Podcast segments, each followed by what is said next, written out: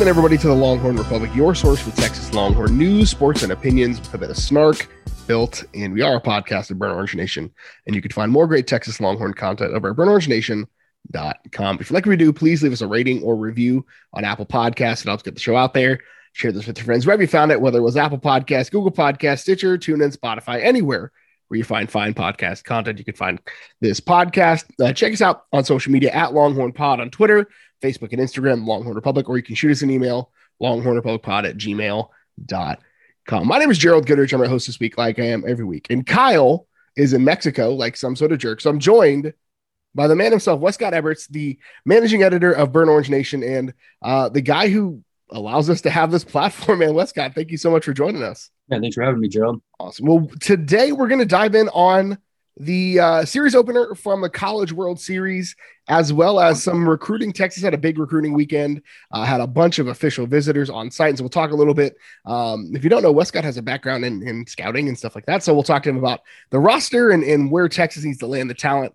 And we will uh, we'll have a good time with it. So uh, if you're unaware, which if you're listening to this podcast, and I don't think that's possible, but Texas in the College World Series, but dropped its opener, dramatic fashion, two to one Mississippi State. Uh, Texas managed just four hits on 31 at bats, uh, struck out 21 times, which is just the Mississippi State pitching and the uh, the man behind the plate combined to strike out Texas 21 times. Absolutely nuts. Texas a five on base. Got a little interesting in the bottom of the ninth, but Mississippi State closed the door uh, on Texas. So, Wescott, from your vantage point, like what's going on with the Texas bats? Because this is not the second time where they just have not had the answer for what Mississippi State is throwing at them from the from the bump. You know, the opening game, there are definitely some excuses with Texas not being able to get into the practice facility with the winter storm that happened.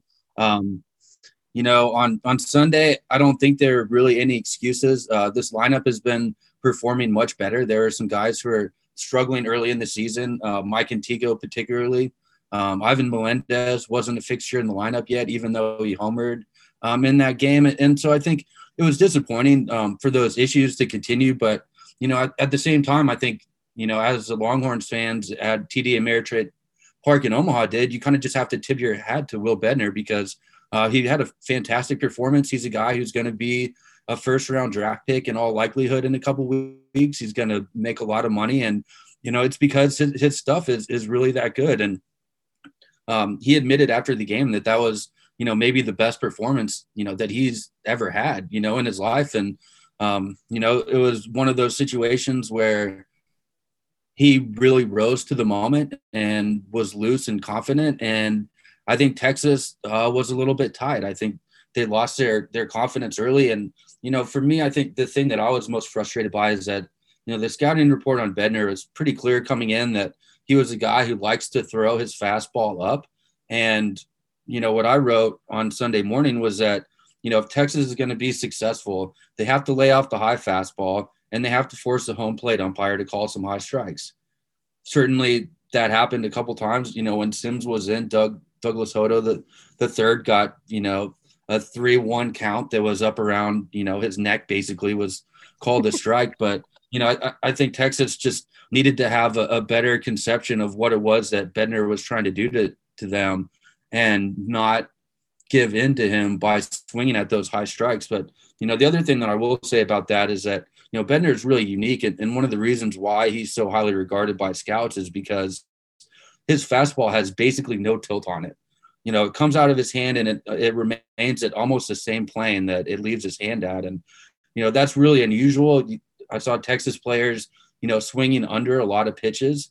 And so I think, you know, that was something that was really difficult for them, even when he was pitching down in the zone, is just trying to figure out where the ball was going to be. And, you know, certainly the playing conditions, you know, at TD Ameritrade Park, where, you know, the ball was coming into the shadow for the first few innings, uh, made that more difficult. But you know that doesn't really explain why you know the second time through the order against Bednar, you know there wasn't really any more success for Texas. And I think that's that's my biggest frustration. And if it felt like over mm, at least we'll say eight innings because the ninth inning felt a little different, but over eight innings for the very least, like nothing changed with their approach from the plate. They were they were still it and it it worked for them throughout the regular season and it got on the regular season Big 12 championship as they were swinging the bat hard and trying to put balls deep into the, you know, deep in deep in play. And so, but as the game progressed and, and nothing changed for them, like it just felt like whether it's coaching, whether it's players not responding to coaching, whether it's players not adjusting, like I'm not sure why and how something from the way that they approached the plate. I put it out there on Twitter, like they they would have been better off, I think, at least trying to shorten the swings a little bit earlier in the game and try to just put put something on the ground and, and force them to deal with a couple of base runners because well 21 strikeouts is an absolutely ridiculous number. You don't have a ton of people on base. It's crazy that they even had five players to leave on base uh, in that contest. So um like it's just nuts to think about. Yeah i definitely agree with you um you know on the adjustment in their approach uh, in the ninth inning when Texas finally had that rally, Cam Williams got down 0-2 and he had taken a couple cuts like he was trying to tie the game. Um, and then he finally shortened his swing up on 0-2 and was able to get one of those four base hits during the game. And I just didn't see the Longhorns really taking that approach that often. And, you know, I, I think even against the type of pitching that they're facing, it's not good enough to just shorten up on two strike pitches you know, you see Bednar, you know, had that, you know, slider that's so nasty that has, you know, that glove side movement to it that, you know, can miss your bat if he throws it outside to right handed hitters. And, and so I think that was really, you know, I think Texas needed to come to the plate the entire game with a two strike approach as soon as they got into the batter's box. And, you know, I was a little bit surprised as well that, you know, some of the guys like, um, you know, Hodo, um, Eric Kennedy, the guys who you know have you know a lot of bunt base hits or sacrifices this year that that they weren't trying to bunt in, in some of the situations with you know less than two outs just to try to put a little bit of pressure on the Mississippi State defense, which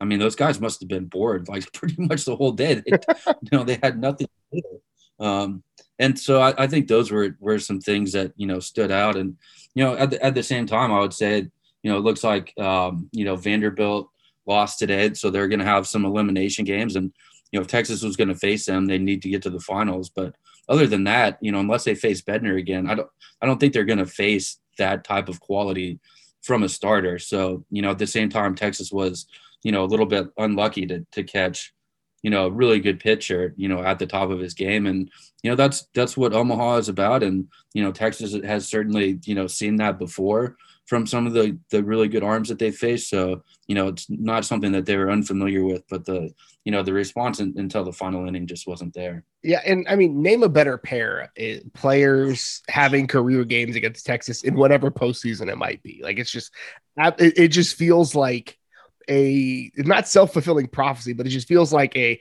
oh this again, right? Like again, you're absolutely right. Texas ran into a buzz saw and it just happened to be uh, some bad luck, but I mean, you, you, call it bad luck, but the back, what four guys in the in the lineup were combined, what oh for oh for twelve, which is just absolutely like I don't I don't know what to say. That's just inexcusable. Like it's, uh, it's put a ball on the ground and try. And we saw toward the end of the game that you know there was a there was an attempt at a bunt, at least a drag bunt, at least one bunt attempt to try to get somebody on base, but it just it was it felt like too little, too late. Like at the point where they seemed to figure it out, there were only three outs left on the board. Yeah, agreed. Um, and you know, I wonder a little bit.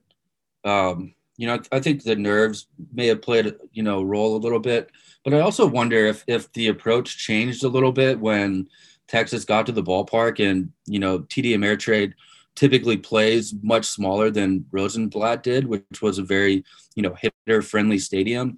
But you know, with the wind blowing out at about 20 miles an hour to center field, you know, I wonder how much of you know the Texas approach kind of falling apart was guys thinking, you know, if we just get it up into that jet stream, then you know the ball's going to carry out. And you know, you saw that from uh, Melendez in one of his early at bats.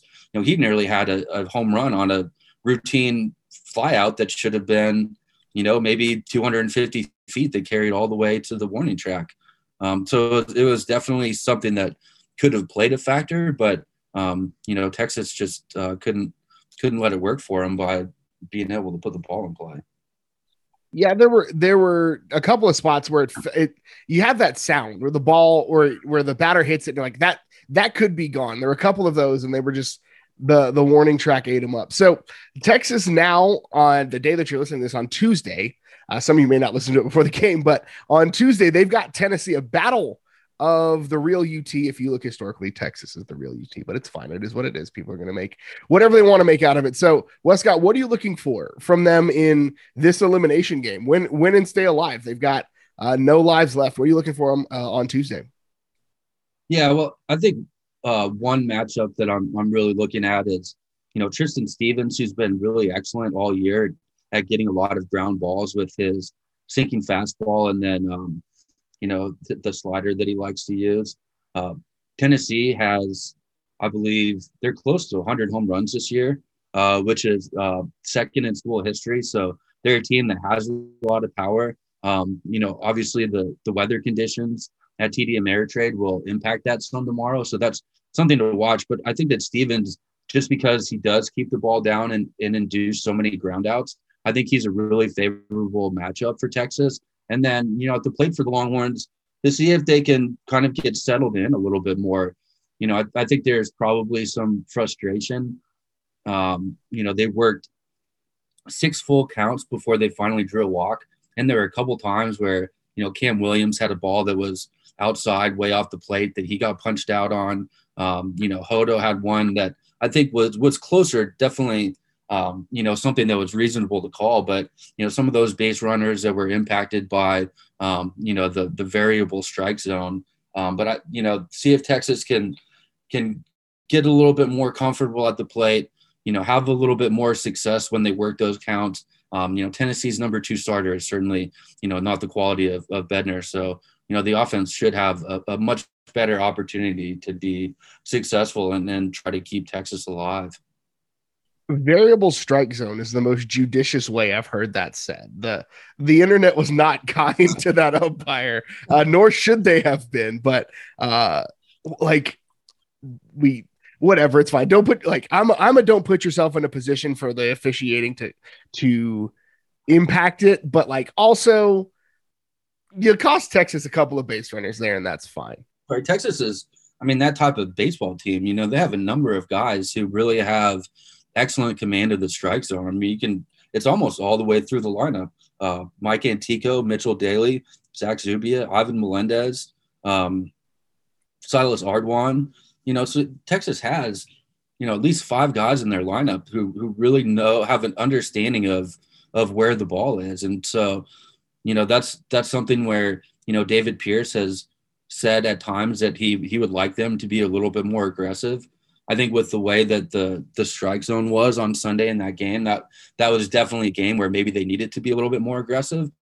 At the same time, I mean they're swinging and missing constantly, so you know there's not really a lot of, of good answers uh, for that. But you know we'll see how uh, the the type of approach that that Texas takes and, and whether they make you know any of those adjustments that that we've talked about that you know, arguably they should have made in the game on Sunday. And I think the the way that it ended gives me a little bit of of I think if they if they just ended and got mowed down in the ninth by by Landon Sims like they did in the the previous three innings, like I I'd feel a little shakier heading in. But the fact that they seemed to figure it out and settled in and did what Texas has been able to do all year put it put a ball over the fence, put a couple of base runners in position. And again, the the the Hodo his last at bat was still weird. It was better. It was better. Uh, the the strike zone was still a little iffy, but Texas being able to figure something out and settle in, they're a team that can can go on a you know three game run and close this thing out. And again, they'll have to probably face Mississippi State at least one more time to to do so. But worse things have happened. Play play with your back against the wall is not a bad way to to go about your life.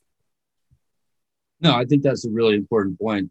You know, we'll we'll see in a few hours here if um, if any of that can carry over. But I, I do really think that was important for Texas to to really battle in the ninth inning and and get settled in and get confident.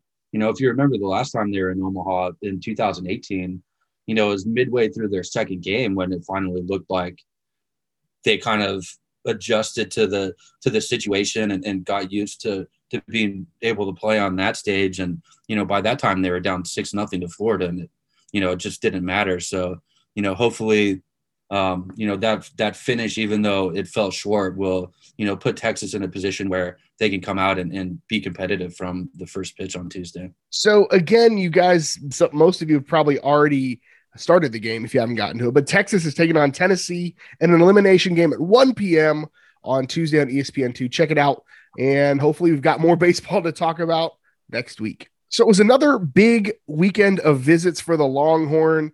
Uh, a bunch of players on officials or almost official visits, but a mix of committed and uncommitted players on there. Texas currently has 11 players committed, and several of them were on campus this weekend, including quarterback Malik Murphy, running back Jaydon Blue. Got guys from both sides of the ball, but those were kind of the marquee ones. Uh, Armani Winfield was on hand as well, but Texas sits with the number five uh, recruiting class in the country, the top team in the Big 12. But there are some holes to fill in the roster, especially after uh, what we can get. We'll, we'll, go ahead and call it a lackluster recruiting performance uh, for the for the previous outgoing staff. And again, Sark and Co. tried to clean it up as they came in, but uh, a little bit too little, too late. But Wescott, you, you with your background in scouting and, and just knowing football overall, but as you think about like the roster going into 2020, there's a lot of talent, but there definitely are some gaps. And so, as we look at what Texas needs to hit on the most to to build for success, right? Because because really winning solves everything. So if Texas is going to put put together a crew, put together a staff um, that's going to be able to win quickly, where do you think they need to hit on the most in this in this cycle? Well, Steve uh, Sarkisian talked about this when he got to Austin, and you know he looked at the roster construction, and I think he was really surprised that there's so many wide receivers, and um, you know tight end is another position where you know Texas has has a little bit of a glut, alleviated somewhat by the departure of uh, Malcolm Epps to the University of Texas at uh, Los Angeles, also known as USC by some people. Um, but uh, you know, I think he he got to Texas and you know was really surprised that there weren't um, more numbers in the trenches, and so I think that's an area that he really wants to fix. You know, obviously, offensive line um, is a really important group um, for this cycle. You know, two important targets were on campus over the weekend: Austin Westlake's Connor Robertson, and then uh, Kelvin Banks out of uh, Summer Creek in in Humble. And uh, you know, Banks is a consensus five-star prospect. I think he's number 15 in the 24/7 uh, Sports composite rankings. So one of the top offensive tackles in the country. Really important target. A couple crystal balls came in um, after the visit uh, from your dude Mike Roach and, and, then Nick Harris over at Horns 24 7. Um, so that's going to be a, a, really large group. Uh, I think Texas wants to take, you know, four or five guys there after, you know, Kyle Flood's predecessor uh, really soiled the bed um, on that one in the, the 2021 recruiting class and, you know, missed out on a number of really highly rated prospects in state. Um, you know, the other position, um, you know, on the other side of the ball, uh, along the defensive line, you know, another area where Texas really wants to land um, some impact guys. They were able to add um, a couple uh, a couple guys late, um, you know, either in the 2021 recruiting class uh, down the stretch, David Abiara, and then um, really just threw some numbers, you know, at that jack position, trying to replace Joseph Ossai, Ray Thornton from LSU. Um, I expect Ben Davis, uh, you know, will probably get a shot there as well from Alabama, and then um, uh, I don't want to mispronounce his name. The Notre Dame transfer, Ovie Oghofo, I think is how you pronounce his name. I might be getting that wrong. Call him Ovie. Um, you know, I, that works. I think, that, yeah, the thing about those guys is that, I mean, they they basically haven't produced at all um, during their careers. You know, Davis was really highly recruited. Uh, Thornton was a four star out of uh, Killeen. You know, um, Ovie not quite as, as highly considered. You know, I think those are guys who should be good culture fits. Uh, Texas has connections to all of them. Um, Sarkisian coached against Thornton, you know, in, in the same conference. Uh, coached uh, Ben, you know, was on the same staff as Ben Davis, Terry Joseph, knows Ovie from Notre Dame. Um, so I think those guys should all be good culture fits. Um, you know, they might prove me wrong. I don't really expect them to, to have a big impact on the field. Uh, so that jack position is really one where where Texas needs to land some impact players. Uh, they do have a commitment from Anthony Jones um, out of Nevada, who had previously uh, committed to, to PK when he was at Washington, the, the new Texas uh, defensive coordinator. Um, they're also in good shape with uh, Derek Brown um, from Texarkana, who was in um, not this last weekend, but the weekend before. You know, I think I think they're in really good shape with him. You know, I, I think you know other than the offensive lineman, this wasn't a group that was really going to address those needs. You know, in the trenches, other than having you know uh, Galena Park North Shore defensive tackle Chris Ross um, on campus, but you know, really this was a little bit more um, skill position heavy. You know, there are four wide uncommitted wide receivers who are on campus, um, including you know five star prospect Evan Stewart, who is formerly committed to Texas, C.J. Williams from California, who goes to school with Steve Sarkisian's son, uh, Shazz Preston out of Louisiana. Tough to pull kids out of the boot. You know, they got him on campus. That's a success. I'd still expect him to end up at LSU, but you know, speedster uh, Brenen Thompson. You know, I know he's a guy that, that you like um, out of Spearman. Um, you know, Texas may be in the lead for him now after, you know, Clemson was really the team to watch a couple months ago. Um, and then, you know, a couple big time cornerbacks on campus, uh, Denver Harris out of North Shore as well. Texas has been in great position with him. You know, hopefully they they extended that lead, you know, from the, the coaching staff perspective. And then Terrence Brooks as well uh, from the Metroplex um, was on campus. So, you know, a lot of a lot of talent uh, for Texas on campus, and you know, really a, just an important recruiting month because of the dead period with most of these kids. You know, haven't been able to to take any visits really at all. Um, you know, since their recruitments have taken off. You know, certainly they haven't had a chance to meet Sarkisian and and his coaching staff, and you know, I, I think that you know they have a good support staff you know to help them. And, and so far all of the early returns you know have been really positive. But you know just a, a huge recruiting month for texas really to, to set the stage for the the 2022 and 2023 uh, recruiting classes and even you know the 2024 kid you know on campus and uh, bj allen's younger brother jaden. See you mentioned a, a, lot of things that, that are near and dear to my heart. And regular regular listeners of, of the podcast know that i have I'm still bearing scars from Herb Hand's inability to close on damn near anybody last year. It absolutely hurts my soul in a deep way. Um, and I, I, say that jokingly. There was there were a couple of players over the last two two cycles that I really like, but it just you know when you've got Texas legacies that are kind of considering Texas out of a formality, um, it hurts. It hurts me deep. But that offensive line class again, this is one that really could be special. You've got you could take four top 200 kids and not have to look outside of the borders of the state of Texas, which is a really good position to be in. And if Texas can close on them, it's they've got a really good opportunity. And we already we've talked about it. Um, you know, Devon Campbell's a kid who already looks good in burnt orange, which is really hard to do. And so like he's got that going for him already. You've got um, again book you take bookends from Humble. You, have got um, even a kid, an OU legacy that's considering Texas at this point along that offensive line, and Jacob Sexton, who Texas has an opportunity again to, to if you can strike a, a, a blow to um, OU in that way, that would also just make me feel good on the inside. But um, you mentioned a couple of cornerbacks in in um, in Denver Harris and Terrence Brooks and Texas already has Jaylon Guilbeau in, on that in that group as well, who um, they keep cheating him out of that half inch. They list him at 5'11 and a half on on most recruiting services. Like just give the man the extra half inch. But that that is a set of corners that can lock down the you can't really lock down an offense in the Big 12, but they can slow down some of these offenses and at least um, put Texas in a position where they don't have to score 90 points to win a game. So it'll be interesting to see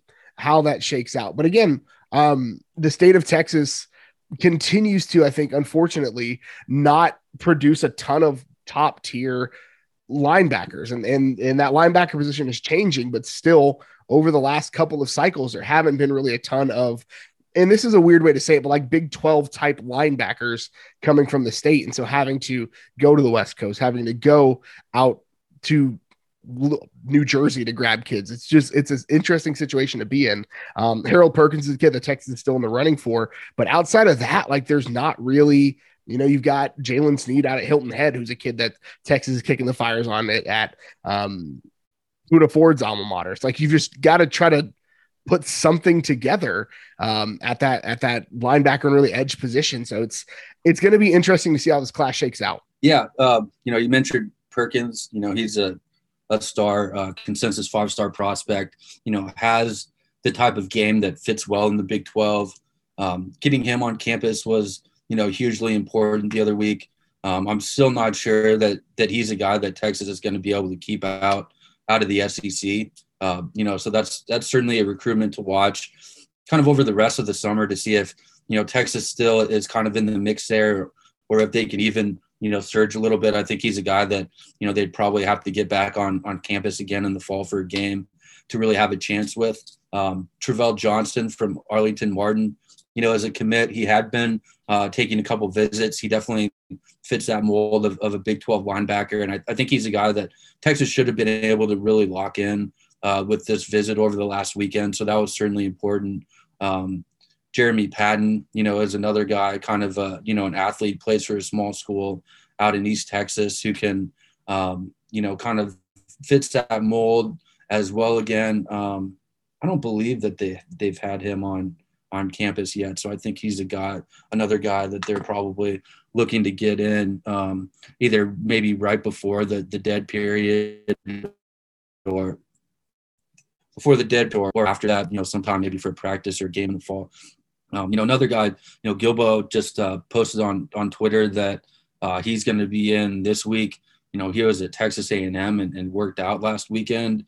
You know, he was a guy after Quinn Ewers decommitted there are some questions about you know whether he was looking around you know he, he's been able to stick but you know anytime you know a guy takes visits like that you're kind of worried about it you know a little bit um, you know another guy that texas is going to have um, on campus next week i believe is, is bryce anderson you know another important kid in the class just because texas suddenly ended up kind of kind of thin at safety um, haven't quite maybe taken the numbers that they might have liked uh, losing Xavier Alford, you know, out to that Texas school in Los Angeles, um, you know, is definitely a loss. And so, um, you know, he's a guy that uh, was at uh, he was at Alabama, I believe, and he was definitely at, at Texas A&M. Um, so there's some competition there for Texas. It, it, seemed like Blake Gideon, you know, did some good work through the spring, you know, with Anderson after he decommitted from LSU, and you know, Texas needs to you know make a good impression and, and surge with him next week because you know safety is a, a, real position of need right now for the Longhorns. He just tweeted, I think today that he'll be in uh, toward the end of this week. He's got a he's uh, seven on seventeen is in the state championship, and so that was uh, the reason why he canceled his official weekend visit. I think he's going to end up at Texas before for his official visit, and then uh, literally as we're recording. Um, a top hundred kid out of out of, out of the West Coast, Larry Turner Gooden, is actually taking an official visit to Texas right now. So he uh, Texas uh, finished as a runner up in his recruitment to um, the Arizona State Sun Devils, which, if you haven't been keeping up with what's going on with them, um, that recruitment possibly just opened up for Texas again. So there's possibilities. Blake Blake Gideon's going to earn his money this year. It seems like he's he's going to again, even getting Texas in the conversation for um, you know BJ Anderson and, and Allen is is a big win for a new staff, but but getting Texas in the door for possibly um, and there's a there's an opportunity early on in the cycle. It looked like Texas might take three safeties because they were in they were in the conversation for another top 50 kid out of out of Louisiana, but he it's hard to get Louisiana kids to to out of the state. It's just if they're good, they're probably going to end up at LSU, and that's just the reality of recruiting. And I appreciate you mentioning Travell Johnson because the Arlington Martin pipeline needs to continue because uh, Maurice Blackwell from last year is one of my favorite players out of that class, and I think he could maybe not first year, but second year, he's a guy who probably has an opportunity um, to see some playing time. And Travell Johnson is a kid who I think is he seems like he's a candidate for the the the burnt orange media conspiracy complaints because he's a guy I think who's going to put up some film. Recruiting rankers is going to be weird because nobody was watching games this last year. So, but he's a kid that when you look at his film and you look at the frame he's got, he's a guy who probably could see a big bump. So I'm interested to see how that shakes out. Uh, Texas has two more, well, I guess one more weekend of visits. And then we will uh, see a dead period in July, and we'll probably see some players uh, decide to pull the trigger. And we'll obviously have updates for you as that happens. And so that's all we've got for you this week. Man, Wescott, thank you so much for taking some time out, man. If people want to get more of what you've got, obviously they're probably following you if they're listening to this, but where can they find you on the internet? BurntOrangeNation.com, you know, as always, um, on Twitter, SBN underscore Wescott, W E S uh, C O T T um, on the in the Twitterverse. And uh, yeah, thanks for having me on. It was a it was a good time, and um, we'll see how this uh, recruiting class shapes out for Texas, but uh, feeling confident about what the uh, what the staff has been able to do so far. Man, fingers crossed.